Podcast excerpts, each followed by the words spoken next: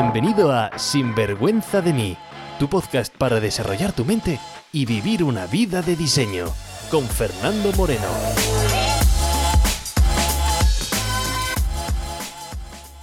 Hola y bienvenidos a Sinvergüenza de mí, el podcast de tu desarrollo personal para empezar a vivir una vida con pasión y sin vergüenza de quiénes somos. El podcast para gente que no solamente quiere ser una mejor versión de sí misma, sino que de verdad está dispuesta a sacar esa mejor versión. Pero antes de empezar, quiero aclararte que todo lo que escuches aquí son simplemente observaciones, puntos de opinión que quizás sean diferentes a los tuyos. Y me parece perfecto, porque en ningún caso lo que yo te cuento es una verdad absoluta. Hace muchísimo tiempo que dejé de creer en eso de las verdades absolutas. Creo simplemente que hay formas de ver el mundo que te ayudan y hay otras que te encierran, que te hacen sufrir.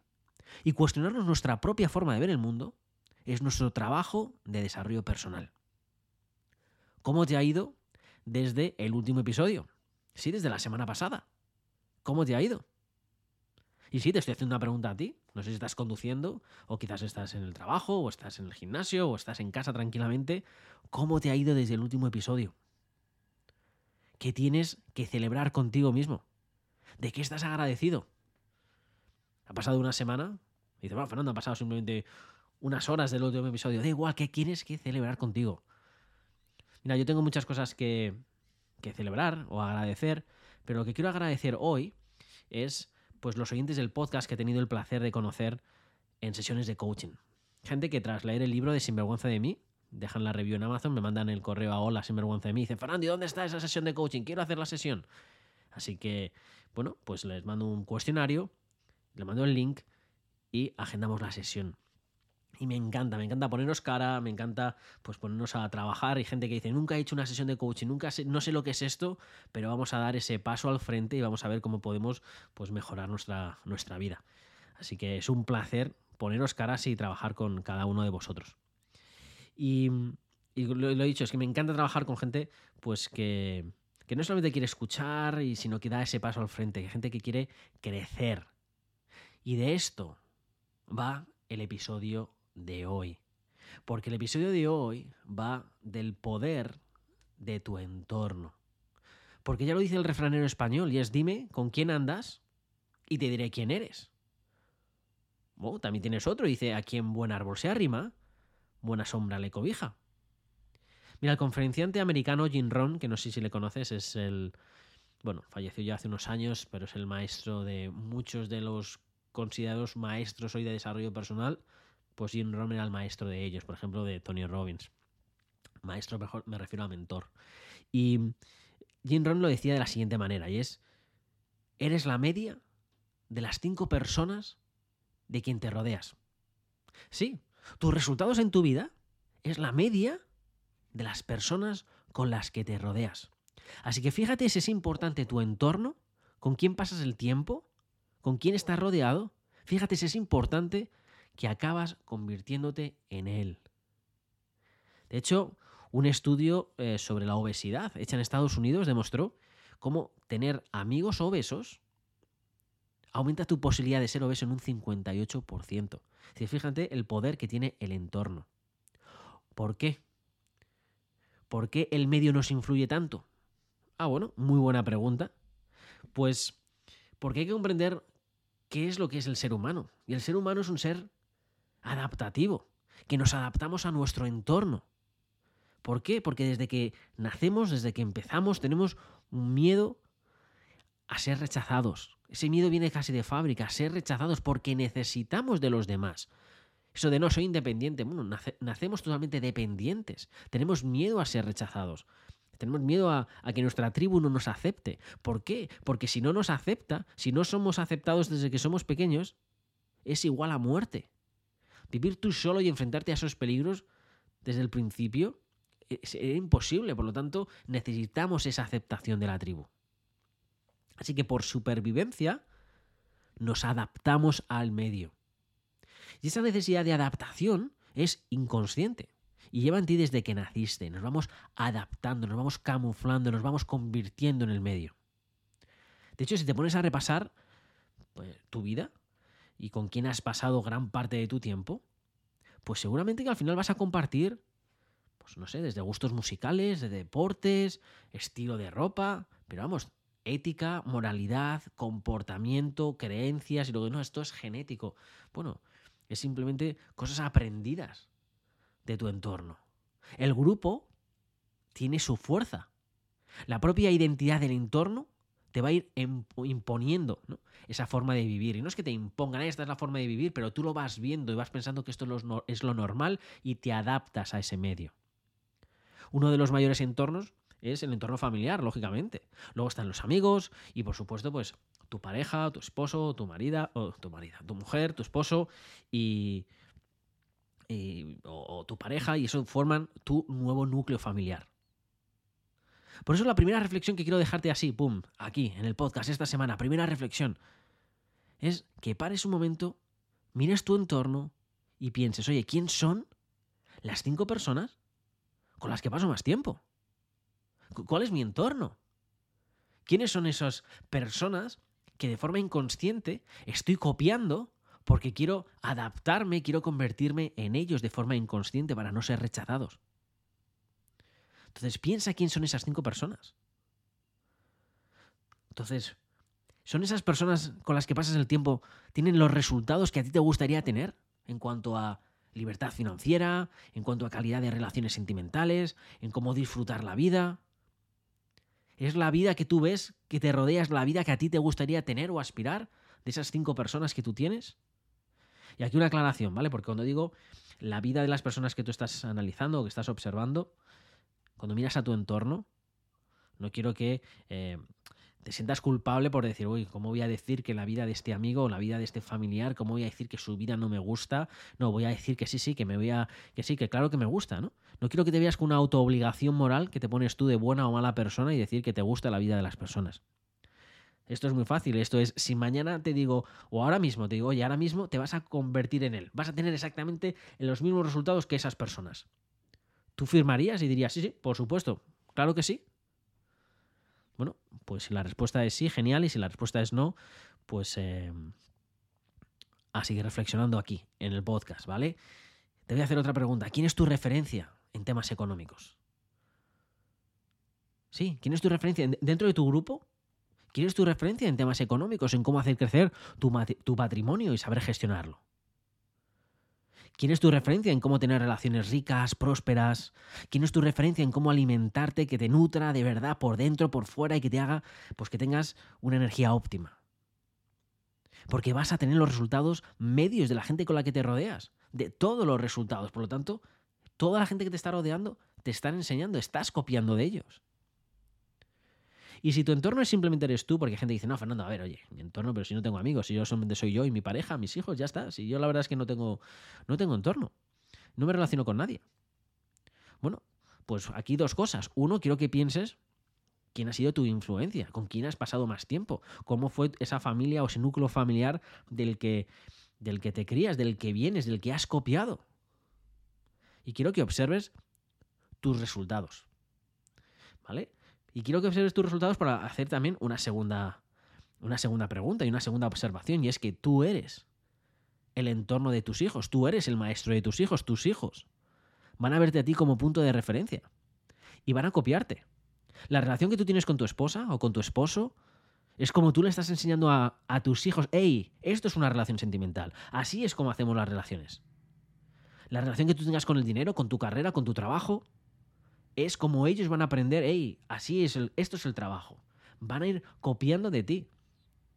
Porque tú no enseñas lo que dices, enseñas lo que vives día a día. Por eso, decir cosas por la boca y luego vivir una cosa incoherente, al final la gente copia lo que ve, no lo que tú dices. Recuerda que te conviertes en el medio donde estás, que vas calcando los gustos, los comportamientos, la ética, la moralidad, la mentalidad. Y hay gente que se mimetiza tan bien, es decir, se camufla tan bien en el medio que acaba creyendo que son ellos así. Es decir, tú ves el medio, te vas comportando así y piensas, te autoconvences, es que yo soy así, eso es lo normal, esto es lo único que hay. Pero bueno, también sé que hay gente que cuando mira su entorno ve que hay algo que no encaja, que se sienten los raros del grupo, que están ahí pero son un poco como las ovejas negras, que no encajan del todo, que hay algo que falta, que hay algo que no tiene sentido para ellos. No acaban de encajar totalmente, ¿no? Pues en las reglas establecidas, en ese entorno. Y se rebelan. Aunque no hace falta que se rebelan externamente y luchen contra ese entorno, pero sí se rebelan internamente y piensan, esto no es para mí, esto no puede ser todo, hay algo que no tiene sentido, debe haber algo más. Y mira, sin conocerte personalmente, sé que hay muchas posibilidades de que tú seas uno de esos que dicen, hey, este entorno debe haber algo más. ¿Y por qué te lo digo? Bueno, porque muy poca gente escucha desarrollo personal. Muy poca gente está interesada en invertir en sí misma. Lo normal es quedarse como estamos. Lo normal es decir, oye, yo es que soy así y así seguiré. Que la culpa la tiene la infancia, que mi culpa la tienen los padres, que mi culpa lo tiene el gobierno, mi genética, mi mente, mi ego, mi lo que sea, que la culpa lo tiene otro, yo soy así, así seguiré, y es que siempre he sido así, Fernando. Además, eso del desarrollo personal, es un vendehumos, eso no sirve para nada, eso es para gente débil, eso es para gente manipulable, eso es... No, qué tontería, que les toca simplemente... Tienes que aguantarte sin más. Y además, oye, que no estás tan mal, que es que te quejas de lujo. Oye, que deja de quejarte, que la vida está así, y además aguanta y ya está, si así somos todos. Mira, el ego y el miedo es lo que hace a la gente cegarse y defender ese status quo en el que viven. Aunque mucha gente no tenga la vida que quieren, es que esto es cojonudo, ¿no? Hay mucha gente que no, es que esto es así, y defienden su opinión con uñas, no, es que esto es así. Pero ¿qué resultados te está dando defender eso si no te gusta? Es decir, ¿qué haces defendiendo algo que no te gusta? Abre, opta a la posibilidad de optar a otras formas de ver el mundo. Pero el ego y el miedo es lo que nos hace pararnos. Además, cuidado con cualquier persona que haga algo en contra de o comparta ideas de cambio a ese entorno, ¿no? Y dices, no, yo voy a venir aquí a cambiar el entorno. Bueno, pues cuidado. ¿Por qué? Porque vas a ser rechazado de ese grupo. Y quizás no te rechacen oficialmente y te digan, te saquen un cartel y te digan, hola, estás rechazado, ¿no? O no te acepten. Pero ¿qué es lo que van a hacer? Te van a ridiculizar. Van a tirarte abajo tus sueños. Van a hacerte que te sientas culpable por no conformarte con lo que tienes. Te van a hacer una especie de chantaje emocional. Y tú te vas a sentir culpable. Vas a tener vergüenza y te vas a sentir culpable por querer más. Y el ego aquí muchas veces pues nos juega muy mala pasada. Y el ego, por cierto, que ya lo estoy mencionando aquí varias veces, aquí el ego no es el enemigo de nada. El ego, lo leo muchas veces y lo dice mucha gente, no, el ego, hay que vencer al ego, hay que matar al ego, ¿no? El ego es el culpable de tu no autorrealización, hay que liberarse del ego, ¿no? Y digo, pues bienvenido, no sé, eso de... el ego y maldecir al ego, ¿no? Si es que el ego no tiene la culpa de absolutamente de nada. Al ego hay que educarle. Al ego hay que enseñarle. Porque cuando el ego no está educado, porque claro, el ego está ahí defendiéndote. Cree que te tiene que defender. Cree que tiene que curarte, que tiene que sanarte. Entonces, cuando el ego piensa que tiene que sanarte y tiene que cuidarte y tiene que defenderte, pues entonces te va a estar o te va a hacer estar en sitios o en situaciones o con personas que no te hacen crecer en absoluto. Sí, mira, el ego de mucha gente va a hacer que te quedes en entornos que te hacen pequeño, en entornos donde tienes que demostrar tu superioridad, donde tienes que demostrar que eres el más listo de la clase, donde tienes que demostrar que eres el mejor de todos. Y el ego me dice que tengo que ser perfecto, que tengo que ser el más listo, que tengo que ser... Porque parece ser que si no eres el más listo, que si no eres el mejor, que si no eres perfecto, es como mi valía como ser humano no está, y entonces me voy a sentir rechazado y entonces me siento un fraude y entonces tengo que ser el mejor. O por lo menos no ser el más tonto, ¿no? Sino quedarme un poco ahí en el medio. Pero bueno, yo lo que es ser el mejor, ser el perfecto. Bueno, pues esa respuesta del ego viene porque una de las heridas que tenemos desde nacimiento es la sensación de no sentirnos suficientes. Y queremos sanarla. porque es como, no soy suficiente, me siento un fraude, hay algo en mí que hay que cuidar, y entonces necesito esa aceptación, como digo, del entorno, y el entorno quizás no me acepta porque no soy suficiente, y entonces pensamos que hay que sanar esa situación. Entonces voy a estar en situaciones donde demuestro que yo soy bueno. Pero si hay una cosa que he aprendido de hablar con gente que es, bueno, pues estos altamente efectivos, altamente eficientes, gente exitosa, de esos niveles de éxito personales o profesionales que están muy, muy por encima de la media, pues lo que he aprendido de trabajar con ellos o de estar con ellos es que ellos no quieren ser los más listos de la clase. Ellos quieren ser los más tontos. Fíjate qué raro. ¿Cómo van a querer ser los más tontos? Pero bueno, si no van a querer ser los más tontos es porque el ego les dice, ¿cómo voy a querer ser el más tonto? Quieren ser los más tontos. De hecho, si eres el más listo de las clases, la persona que tiene esa herida de sentirse insuficiente, tu ego va a disfrutar, tu ego va a sentirse bien. ¿Por qué? Porque, oye, te sientes insuficiente, te rodeas con gente que están por debajo de tus capacidades según tú, y por lo tanto te sientes mejor. Por lo tanto, te quieres quitar ese entorno porque te sientes mejor, porque te sientes, oye, que soy suficiente. Pero el ego va a disfrutar, pero tu alma no va a crecer. Porque solamente creces cuando estamos en espacios que nos hacen crecer. Y el mundo occidental le hemos dado mucho concepto muy negativo a conceptos como, por ejemplo, la competición. Y es, yo compito contra ti para demostrarte que yo soy el mejor del mundo, y voy a demostrar pues que todos lo vean. Y eso es una característica del ego. Cuando estás en el entorno, el ego del no sentirme suficiente es lo que te va a hacer quedarte en ese entorno, ¿no? El querer, pues, mimetizarte con ellos, el querer ser suficiente, y te hace quedarte en esos entornos que te hacen pequeños. Y hablo de la competición, porque la competición es una palabra que me encanta. Y si te das cuenta, tú vas a decir, Fernando, a mí la competición, a mí es que eso de competir, y lo leo muchísimo, no, que la vida no es una competición, es que esto de competir, no, y como si la palabra competición fuese como un término occidental de capitalismo, o yo compito porque yo quiero ganar y te quiero dejar a ti abajo, y entonces la gente, no, esto no es una competición, no, y entonces vienen aquí todos a agarrarse de las manos y a hacer el kumbaya, y todos muy bonitos, y vamos todos a alinear el chakra saludándose al sol porque la competencia es mala. Y digo, me parece muy bien que saludes al sol, y me parece muy bien que alinees tus chakras, y me parece muy bien, pero la competencia no trata de eso. Competir no se trata de yo contra ti, sino yo contigo. Porque el alma sabe que la palabra competir viene de compitere, que es crecer juntos, es hacerte crecer.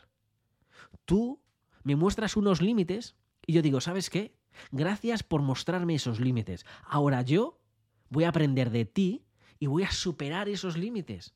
¿Para qué? Para que tú aprendas de mí y superes esos límites. Yo no voy a comprarte esos límites como los límites. Yo voy a ir un poco más arriba para mostrarte a ti que puedes seguir creciendo.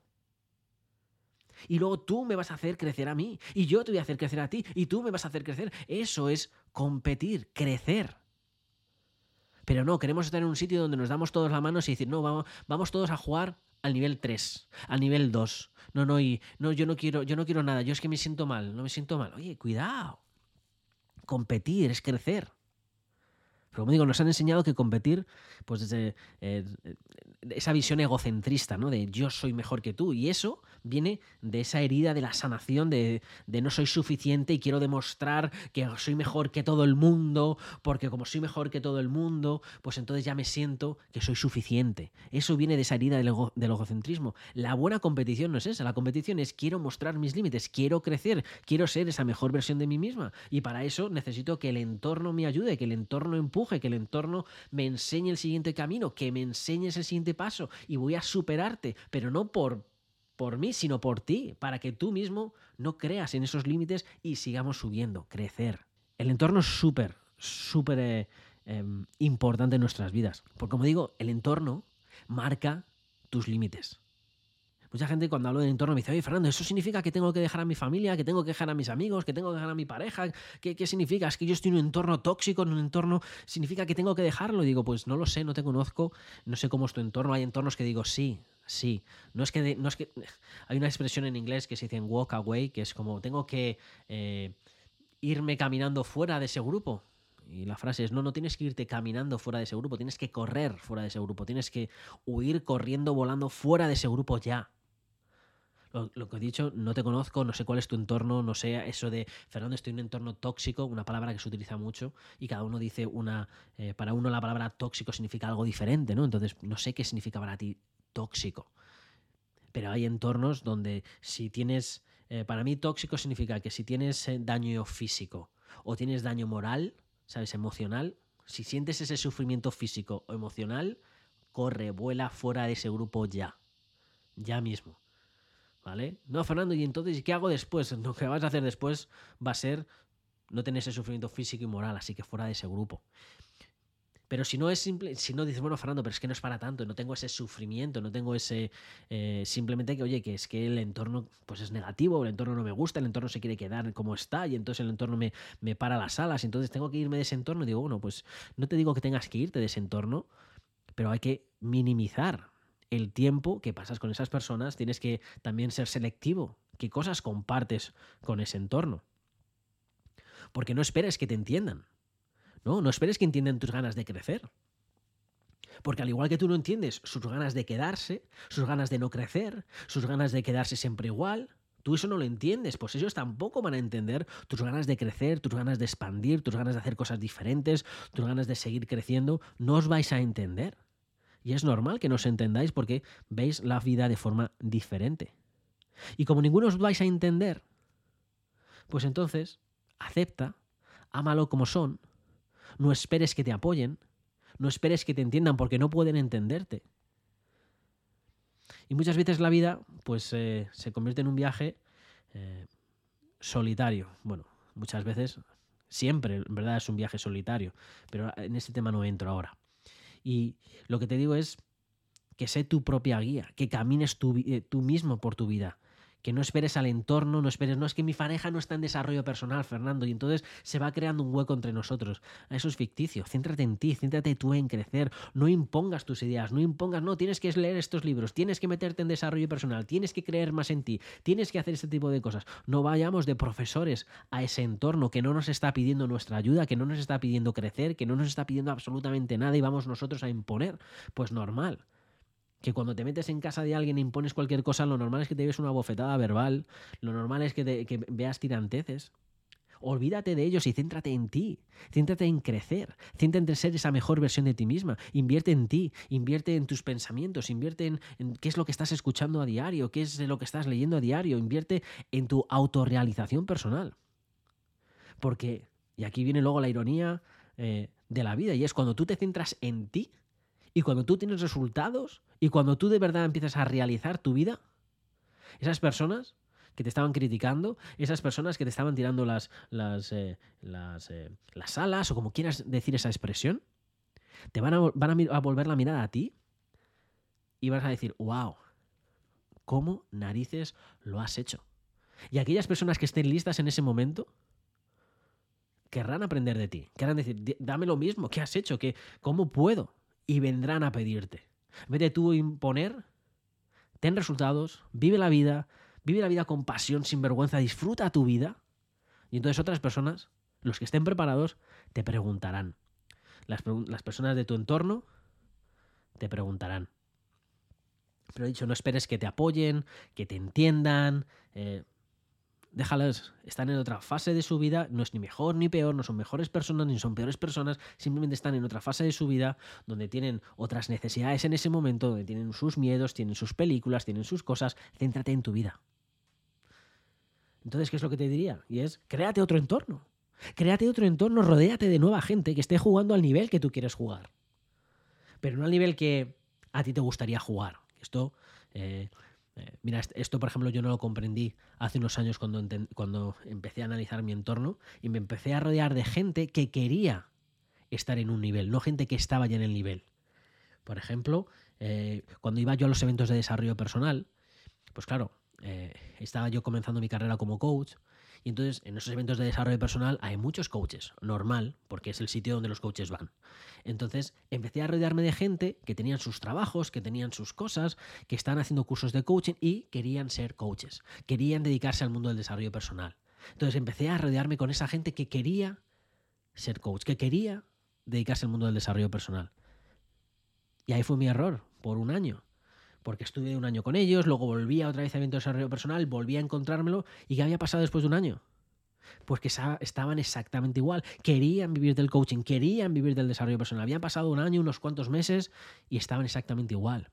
No habíamos, pensábamos que aprendíamos de nosotros mismos. Era como un grupo ahí egocentrista, ¿no? También pensando, oh, nuestro grupo es mejor, mira, somos diferentes del resto. Pero tampoco crecíamos, porque para crecer, repito, tienes que ser el más tonto de la clase. Para crecer tienes que estar en el grupo del quiero ser. Tienes que estar en el grupo de ya soy. Entonces empecé a cambiar mi entorno y empecé a estar con gente que no quería vivir del coaching.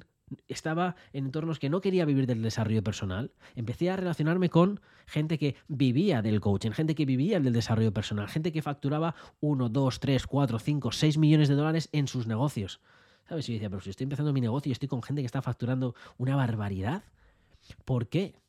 Bueno, porque me abrieron los ojos, porque veía qué es lo que hacían diferentes, porque primero veía que era posible. Cuando estaba con la gente del quiero ser, se olía, se mezclaba un miedo de esto no es posible, ¿no? Y cuando vives con gente que lo es y lo hace, es que está ahí. Y te estoy dando mi ejemplo, pero hay muchos ejemplos. Por ejemplo, imagínate que, no, quiero perder peso, ¿no? Bueno, pues me voy a rodear de gente que quiere perder peso también para automotivarnos. Ya, pero está bien que te rodees con ese tipo de gente. Pero también te vas a pegar los miedos, también te vas a pegar las excusas, todo eso también te vas a calar de ese tipo de gente, ¿no? Entonces es bueno estar con gente que ya tienen ese cuerpo que tú quieres, que tienen ese peso que tú, porque lo ves, esa nueva normalidad, y entonces empiezas a adaptarte a ellos, empiezas a ver cómo ellos piensan, empiezas a comer lo que ellos comen, empiezas a meterte en esa cultura, empiezas a mimetizarte en ese nuevo entorno. Bueno, no sé si tiene sentido, ¿vale? No quiero utilizar lo del tema del peso porque siempre luego viene alguna persona, pues mi nutricionista me dice, digo, que te lo pongo de ejemplo, no hace falta que sea lo del tema del peso, pero para que comprendas, está en un entorno donde no que quiero ser, ¿no? Sino que ya eres, donde veas la normalidad. En fin, repito, no esperes que tu entorno te apoye. Simplemente acepta que ellos no quieren cambiar, que ellos están como tienen que estar, acepta que no es parte de su viaje ahora cambiar y es tu vida, céntrate en ti y va a haber un momento donde puede pasar dos cosas. Bueno, pueden pasar tres.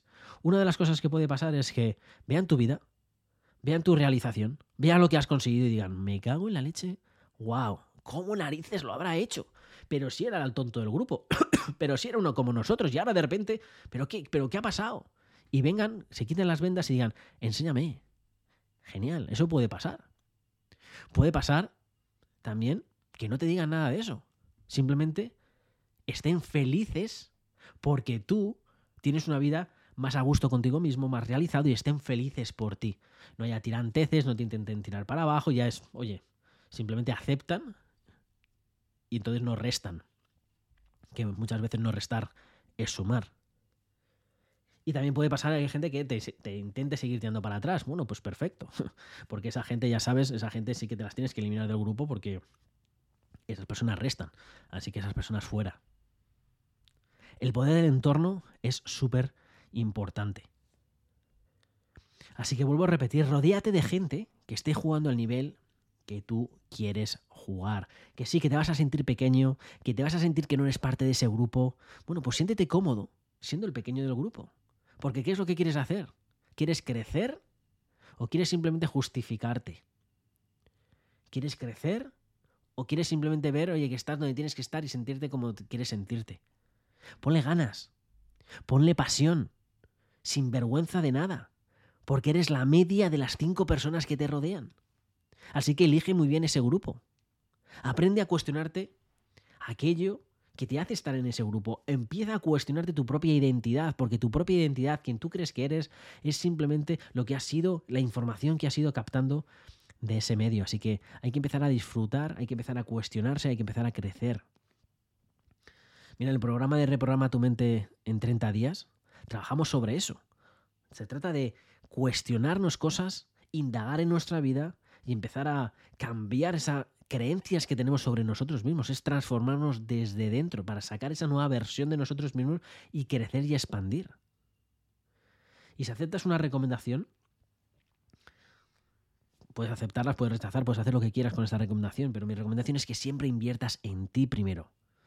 Que vayas limpiando de esas cosas impuestas por tu medio, que sigas rodeándote, que sigas escuchando podcasts, que sigas leyendo libros, que sigas creciendo. Porque si haces siempre exactamente lo mismo, vas a acabar con los mismos resultados.